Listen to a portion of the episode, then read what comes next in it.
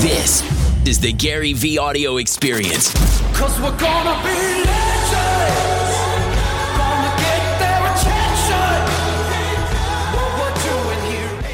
I love starting with the macro and then going into the micro. You know, I, uh, my college friends are gonna laugh their asses off that I'm on the cover of your magazine because literally their four-year quest in college was to get me to smoke a blunt with them, right?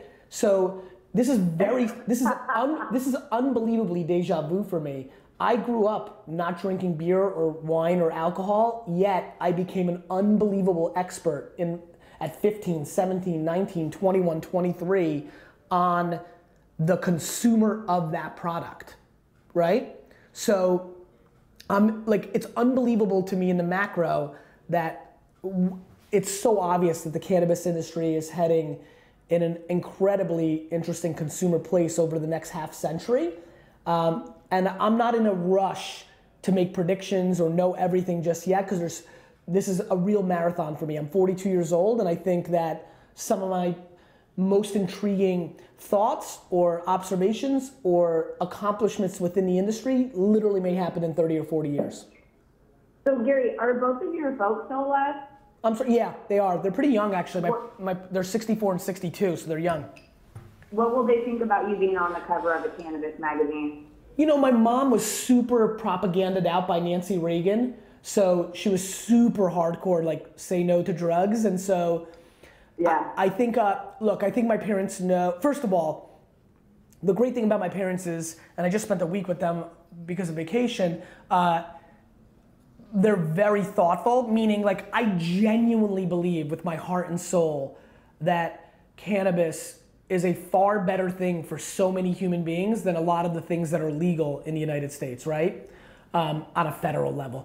Uh, and so my parents are thoughtful that way. They they can get, my mom can get caught up in the stigma of it. My I think right now, if you actually like lie detector test me, here's what I would say.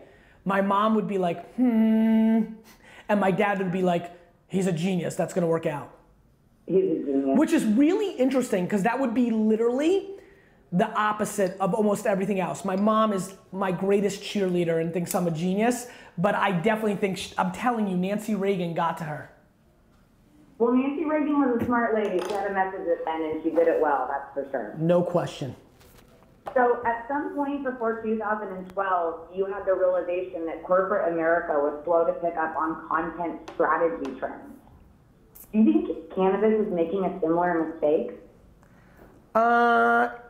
No, actually I think cannabis, from my observation early on, is really good at it because you have such young entrepreneurs who are native to that communication. I think the platforms, Facebook, Google, and such, don't let them advertise in all the ways they wish they could, but actually I think the cannabis industry is going to be the teacher of innovation to a lot of, co- I view the cannabis industry the way I view Procter and Gamble and Coca-Cola, consumer packaged goods. And I think that from, you know, obviously depending on what happens at a federal, state level, but I think they're going to innovate and show the, I mean, I, I'm very comfortable making this prediction. In twenty forty, cannabis companies are gonna be the ones influencing the way diapers and tires and soda and shampoo is being sold. So you often say that people aren't marketing in the year that they live in. Um, any advice for cannabis companies wanting to market their brands in two thousand eighteen and beyond? Well, you know, again, they can't run the paid advertising on Facebook and YouTube that I want them to. So it's about influencer marketing and organic creative within the Facebooks, Instagram, Snapchats of the world, the end. And I'll be, I'll say this again, no question. The cannabis industry is ahead of almost every other industry uh, because of its general youth and purebred entrepreneurship. You said that um, one thing that scares the fuck out of you are nice watches and Ferraris. What is one piece of advice you would give to someone who is motivated by material possessions? Um, You know, to, to really create context around that statement, um, anybody who buys a nice watch or a Ferrari or a big house because they're disguising insecurity is my great fear, right? Using material things to put a Band-Aid on your emotional shortcomings is very scary. Um, and so my piece of advice is figure out that buying a nine hundred dollar Supreme backpack isn't gonna trick the smartest people. And I was watching, um, I think it was your South by Southwest um, talk last year, maybe it had even been two thousand sixteen. Um, and you often talk about, um, you know, the marathon versus the sprint and how building a brand, you know, is more advantageous than, you know, spreading your, your and like focusing on locations or trying to essentially grow too big for your britches.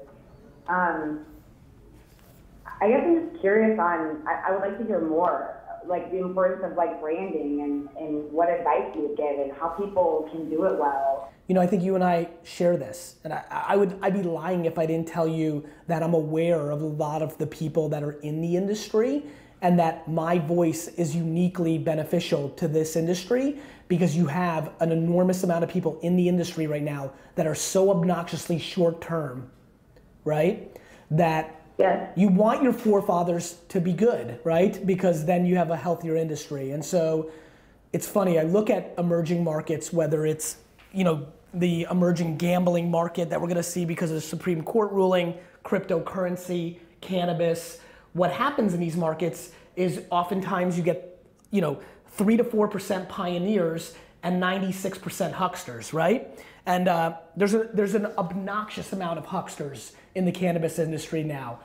A, because they just love smoking weed and they think it's they're gonna be fucking the Mark Zuckerberg of weed, or two, because they see it as like a trend and they wanna they wanna like cash in fast. Um, you know, to me, it's very simple. It's it's it's as simple as this: life is actually a marathon. Wouldn't it be a good idea to train for a marathon? You know, it's it's that right. framework. Like, be patient. Don't like don't like invest all your money on something that seems like this is the great, you know, this new formation of cannabis or hemp is going to be like uh, people are chasing a lottery ticket instead of thinking about what I want them to think about, which is you have a ton of twenty-four-year-olds in the industry, thirty-year-olds, and saying, "Okay, I'm going to be in this for twenty years." twenty years. How am I going to do that? Right. And so that's what I do, right? Like, I VaynerMedia is now in year nine. I've only really run it for seven years. I've always thought about it long term, and now it's, you know, nine hundred people, and now it's, you know, hundreds of millions of dollars in revenue, and now it's a big thing. But a lot of people that started companies in two thousand nine through eleven with me, my homies from Silicon Valley and others, even though they raised millions and millions and millions of dollars, their companies are out of business now. Short-term thinking. And, and this industry is, in the same way that the cannabis industry over-indexes on really progressive um, marketing, it also over-indexes on unbelievable impatience and way too many people doing it for the lifestyle, not for the business. You talk, uh, you know, you talk often about like the ways to communicate with the world, right? Like, so you got, you write, you got audio, you got video. I don't think, um, for me personally, of course, this is just, you know, my perspective, that this industry has done a very good job of any of those things. Um, And so where, what would you like to see? I mean, as an investor in this arena, now that you know you rotate, you, you took up ownership in Green Street, what would you like to see this industry do as far as, you know, writing and audio and video to educate sort of the masses and to get people to realize what, what cannabis is all about? You know, because it's different things for different people. There's two things that aren't happening to your question. One, there's just not enough people creating. They're not doing. They're not fucking working. Right. And and number two, they're being too ideological and romantic instead of speaking truths. I'm one of the most popular entrepreneurs in our current society, no question.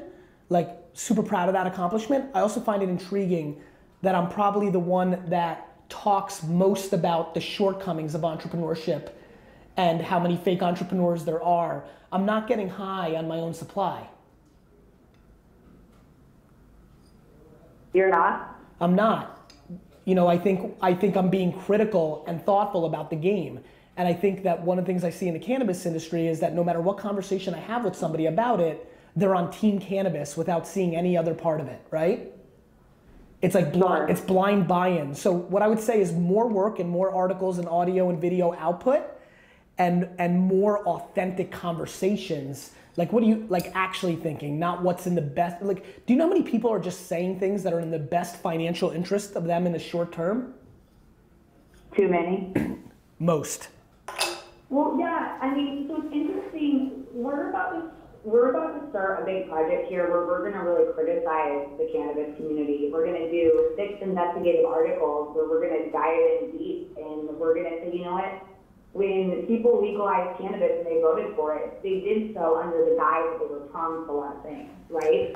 And so are we living up as a community and as an industry and as a, you know, sort of new industry, like are we living up to the promises that we put forth?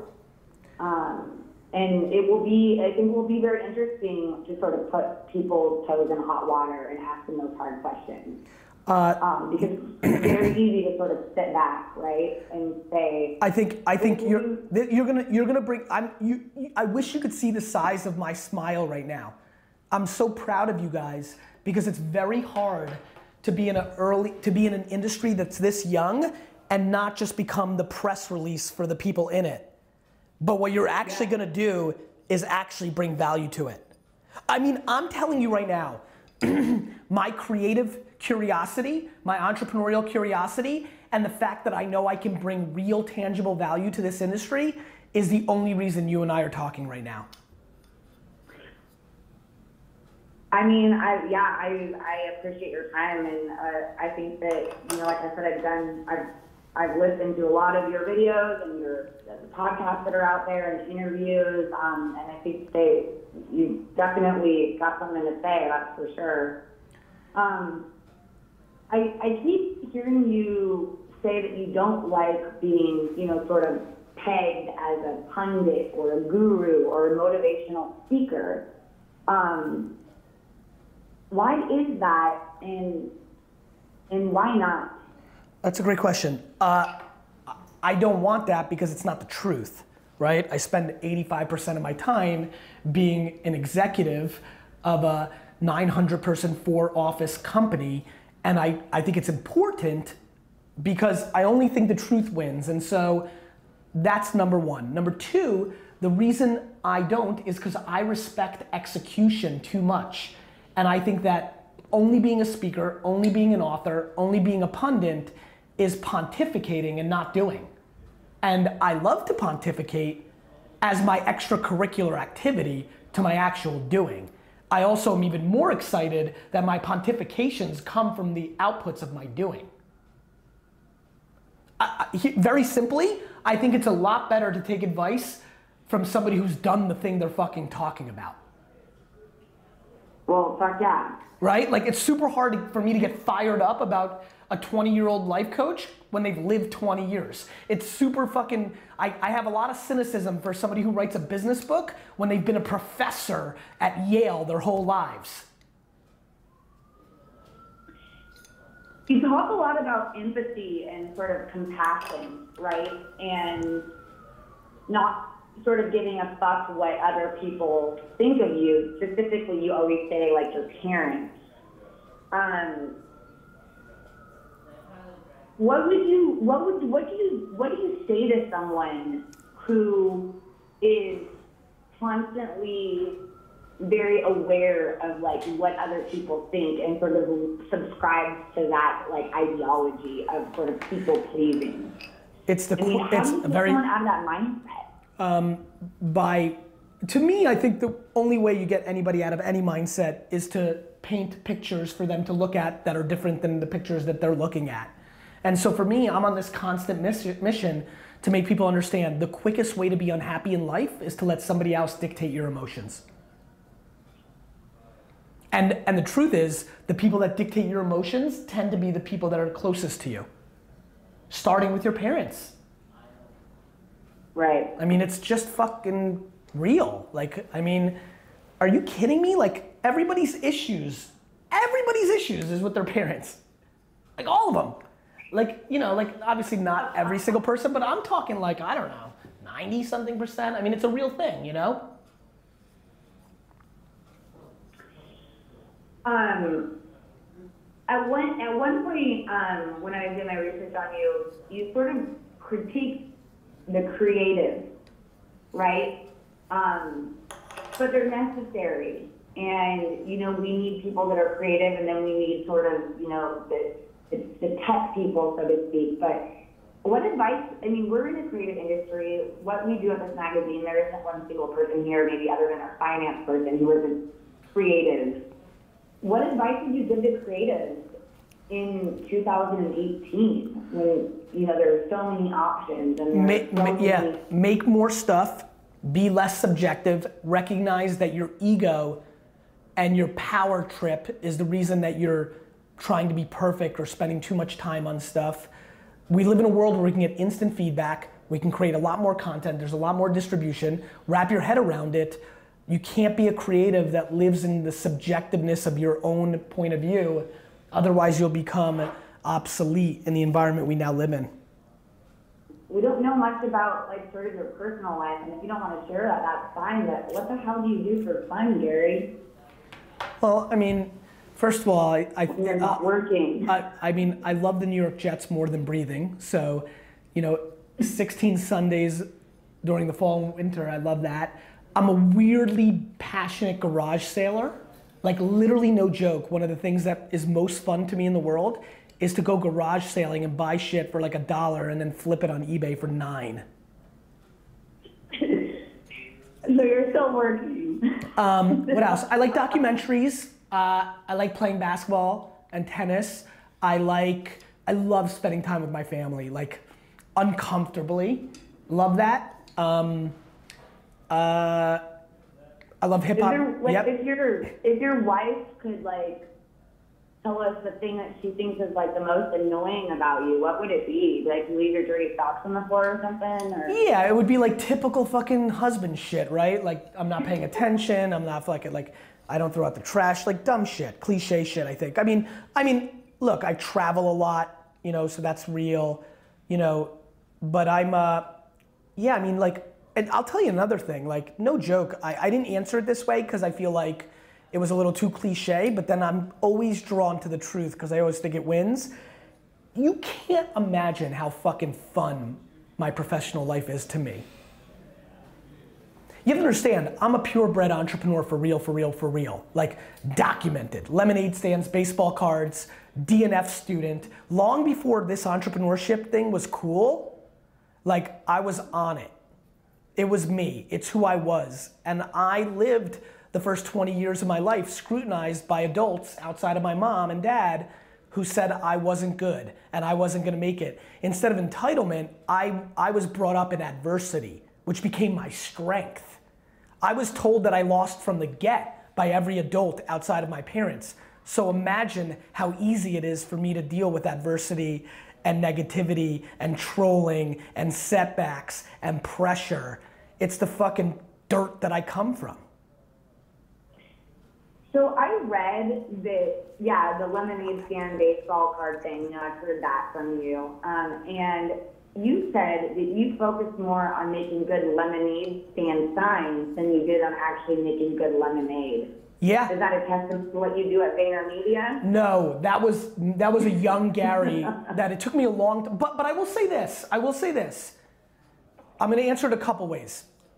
No, through, you know, from over the last thirty-seven years or thirty-five years since then, I realized the best product is a very good way to go. However, I've also learned that only the customer gets to decide what the best product is. How many how many cups of sugar do you like in your lemonade? Right, I, I mean, exactly. Right? So, so I think that it's both. And I think that learning that was really good. Does that make sense? Yeah. So So listen, you're going to be on the cover art of our technology issue. Um, it's our inaugural. It's the first one we've ever done. Um, and in that vein, I mean, tech, like, what is something that you would like our audience to read on our first ever tech issue? You mean like what else should I, where, where else should you guys look to like fill out the issue? Sure, yeah. Um, you should definitely focus on podcasting and audio. It's re- very, very real. Um, the other thing is, I do think a lot of the advancements in in the industry have been around the the units that are delivering the cannabis. So I think there's been a lot of innovation in that. I think that's a very good place for you guys to think about like ten best delivery mechanisms, or however you want to kind of like call it. Um, You know, I think we actually are doing an article on that. I love that. I would. I'll. I'll tell you. There's a lot to do there.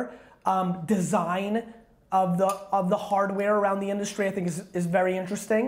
Um, uh, even the even the containers in which the cannabis is being delivered now, right? Like in drops and what forms. I think there's a lot of technology in that that people don't realize. And then the um, delivery method.